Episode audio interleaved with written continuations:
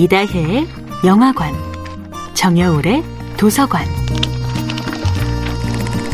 안녕하세요. 영화에 대해 자팍다식한 대화를 나누고 있는 이다혜입니다.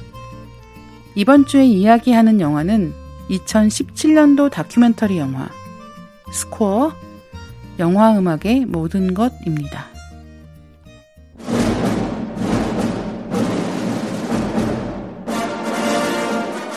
할리우드에는 영화 음악 명문 가문이 있습니다. 뉴먼 가문인데요. 아카데미 영화 음악상 후보에 30번 이상 오르고 그중 9번이나 수상한 알프레드 뉴먼과 아들 토머스 뉴먼, 조카 랜디 뉴먼 등 뉴먼 일가가 영화계에서 일한 뉴먼 가족입니다. 알프레드 뉴먼은 왕과나 폭풍의 언덕, 노틀담의 꼽추 등의 음악을 작곡하면서 할리우드 영화 음악을 대표하는 인물이 되었는데요. 알프레드 뉴먼은 20세기 폭스에 20년간 근무하며 곡을 썼는데 그 유명한 20세기 폭스 팡파레 곡을 만들기도 했습니다. 그 로고송은 다른 대형 영화사인 MGM의 로고송으로 만들었다 거절당한 것이었다고 합니다.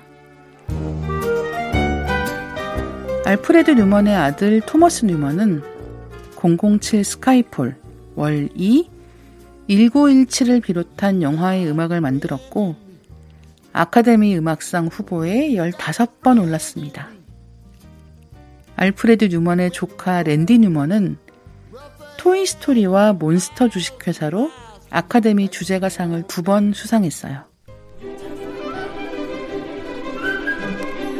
하지만 역시 영화 스코어를 보고 나면 존 윌리엄스의 존재감에 강렬한 인상을 받으실 것 같습니다.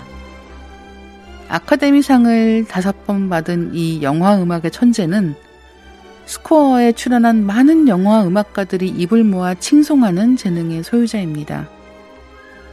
존 윌리엄스는 스타워즈 시리즈, 인디아나 존스 시리즈를 비롯해 조스, 이티 같은 스필버그 감독의 대표작과 슈퍼맨, 나 홀로 집에 같은 영화의 주제곡을 만들었습니다.